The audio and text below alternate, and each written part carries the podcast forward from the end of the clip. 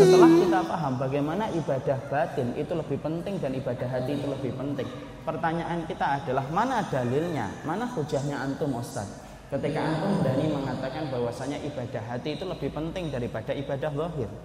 Karena kita perlu dalil, karena setiap omongan, setiap jawaban dari apa yang kita tanyakan dalam agama, ketika sepi dan tidak ada dalilnya, maka itu tidak bisa dijadikan landasan dan tidak bisa dijadikan hujah dalam kehidupan beragama kita. Makanya kita akan datangkan beberapa dalil untuk membuktikan betapa ibadah batin itu lebih berat di dalam mizan kebaikan daripada ibadah dohir ketika kita menghambakan diri kepada Allah. Dalil yang pertama, yaitu adalah dalil yang disampaikan dalam riwayat Amr bin As. Dalam satu riwayat Imam Ahmad dijelaskan bahwasanya Rasulullah Shallallahu Alaihi Wasallam itu pernah berkata, ketika Nabi sedang duduk-duduk bersama muhajirin dan ansor, maka Rasulullah Wasallam kemudian tiba-tiba berkata, sejenak dia berhenti kemudian berkata, ya telah fikum rojulun min ahli jannah. Ini bentar lagi nih penduduk surga akan datang kepada kita. Kemudian para sahabat terdiam sejenak. Siapa yang dimaksudkan Nabi ketika Nabi mengatakan salah satu penduduk surga itu akan datang? Ternyata yang datang adalah laki-laki Ansor, jenggotnya basah, nenteng sandal dengan tangan kirinya dan bergabung dengan majelisnya Rasulullah. Para sahabat sudah saling berbisik satu dengan yang lainnya. Inikah penduduk surga? Insya Allah, antum bisa bayangkan ya, kalau antum dikabarkan penduduk surga itu kayak apa? Mungkin antum libur sholat jamaah.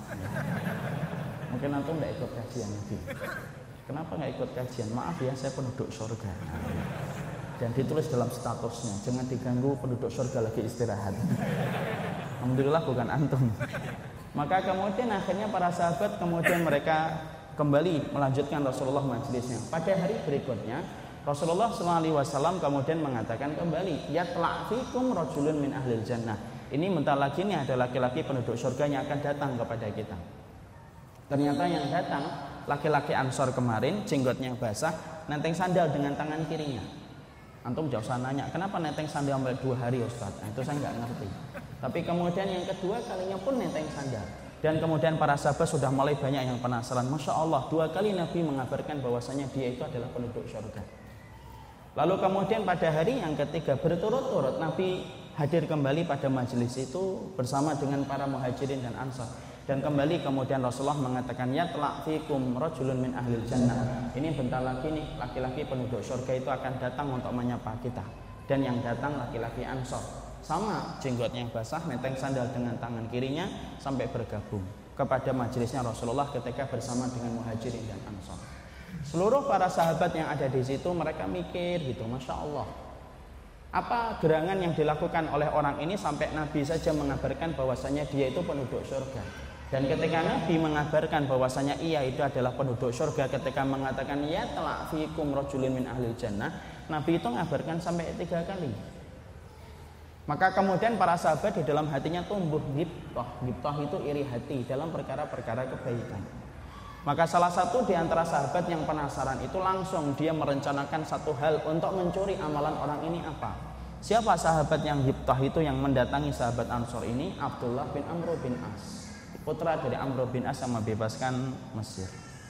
Maka dia datang kepada sahabat Ansor itu kemudian berkata, lalu kemudian tidak langsung bercerita, langsung mengatakan, amalanmu apa sih? Enggak kayak gitu. Karena akhlaknya para sahabat itu akhlak yang baik. Mereka langsung tidak tending aling-aling, langsung ayo ceritakan, ayo jujur, kamu akhlaknya apa? Enggak kayak gitu. Maka kemudian para sahabat itu, sahabat Abdullah bin Amr bin As kemudian berkata, kamu boleh nggak saya tidur di rumahmu barang tiga hari? Karena saya lagi ada masalah dengan bapakku dan saya pengen tidur di rumahmu. Maka kemudian sahabat Ansor itu mempersilahkan Abdullah bin Amr bin As untuk datang ke rumahnya. Dan tidaklah Abdullah bin Amr bin As datang ke rumah itu kecuali satu niatnya. Dia ingin merekam perbuatan dan aktivitas yang dilakukan sahabat Ansor itu karena dia ingin tahu apa sih yang menyebabkan dia dikabarkan oleh Nabi sampai tiga kali ikhwan. Saya katakan tiga kali dia itu masuk surga.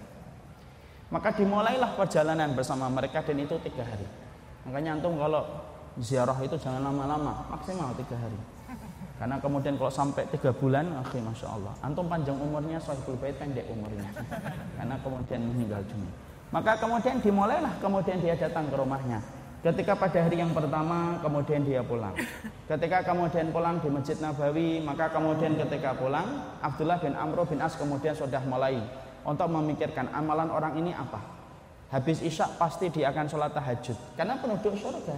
Dakbus solihin, jalannya orang-orang solih itu adalah mereka melaksanakan tahajud. Maka ketika kemudian akhirnya kemudian bermalam di rumah itu diperhatikan sahabat Ansor itu untuk dilihat apa yang dilakukan oleh sahabat Ansor itu ketika Nabi mengabarkan dia penduduk surga.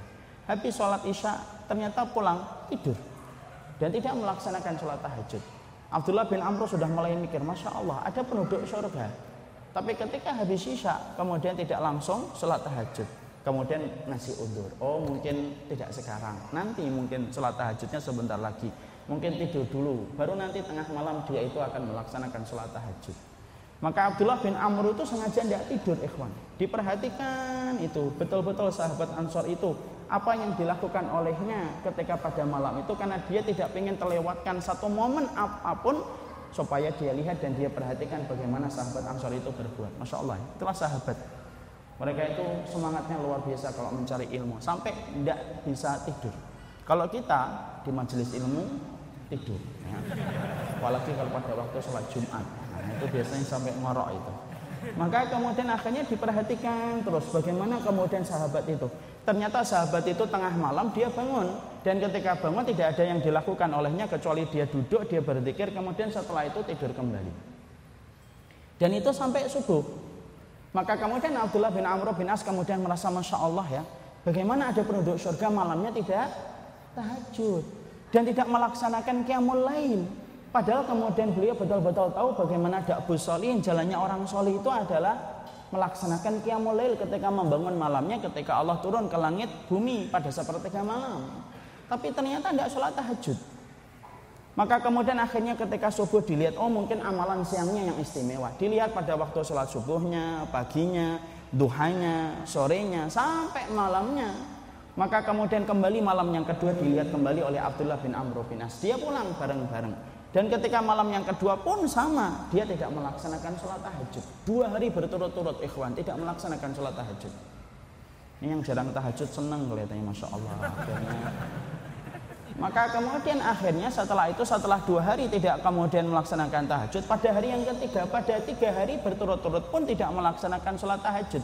Siangnya biasa duhanya biasa kemudian asarnya pun biasa malamnya pun biasa. Sampai akhirnya jatahnya untuk ziarah itu selesai yaitu tiga hari. Setelah itu kemudian akhirnya Abdullah bin Amr bin As pamit karena dia merasa tidak mendapatkan jawaban ketika dia pamit maka kemudian dia berkata dan akhirnya cerita sebenarnya saya tidak punya masalah dengan bapak saya tapi justru ketika saya datang ke sini itu sebenarnya bukan karena masalah yang saya dapatkan bersama bapak saya tapi saya datang ke sini itu karena saya ingin tahu apa sih amalan yang kamu lakukan yang begitu istimewa. Karena Nabi itu mengabarkan kepada dirimu bahwasanya kamu itu adalah penduduk surga. Dan sahabat Ansor itu berkata, tidak ada satupun amal yang saya lakukan yang saya tutup-tutupi. Apa yang kamu perhatikan, apa yang kamu lihat dari diriku, maka sesungguhnya itulah yang aku lakukan setiap waktunya dan tidak ada yang aku sembunyikan. Abdullah bin Amr bin As ketika mendapati jawaban itu maka beliau sedikit kecewa. Karena apa? Oh mungkin dia menyembunyikan amalnya. Ya. Mungkin dia itu menyembunyikan amalnya. Maka setelah kemudian dia merasa bahwasanya dia tidak mendapatkan jawaban, akhirnya dia minta izin untuk pulang. Baru pulang beberapa langkah, maka kemudian sahabat itu tiba-tiba manggil, sini, ya Abdullah, sini wahai Abdullah, aku beritahukan kepadamu tentang sesuatu. Kalau kamu melihat amalku, amalku segitu-segitu aja. Tapi ada satu perkara yang tidak kamu perhatikan, apa yang kamu kemudian tidak ketahui. Sesungguhnya hatiku tidak pernah hasad kepada orang yang beriman dan aku tidak pernah berniat untuk mendolimi. Kalaupun mereka melakukan kesalahan, aku maafkan kesalahan mereka. Sungguh aku mencintai mereka dan aku tidak pernah menanam rasa hasad di dalam hatiku. Setelah mendapatkan jawaban itu, maka kemudian Abdullah bin Amr bin As berkata, inilah yang menjadikan engkau dikabarkan oleh Allah dan Rasulnya sebagai penduduk surga itu sampai tiga kali. Perhatikan ikhwan, ini merupakan dalil yang pertama kalau antum bertanya, mana yang lebih penting dari amalan dohir dan amalan? Bukan berarti kita meremehkan amalan dohir, enggak. Amalan dohir tidak pernah remeh. Meninggalkan amalan dohir kayak sholat dan puasa. Hati-hati, antum berhadapan dengan zat yang sangat pedih di dalam siksanya. Kalau antum meninggalkan ketaatan kepadanya dalam ibadah dohir.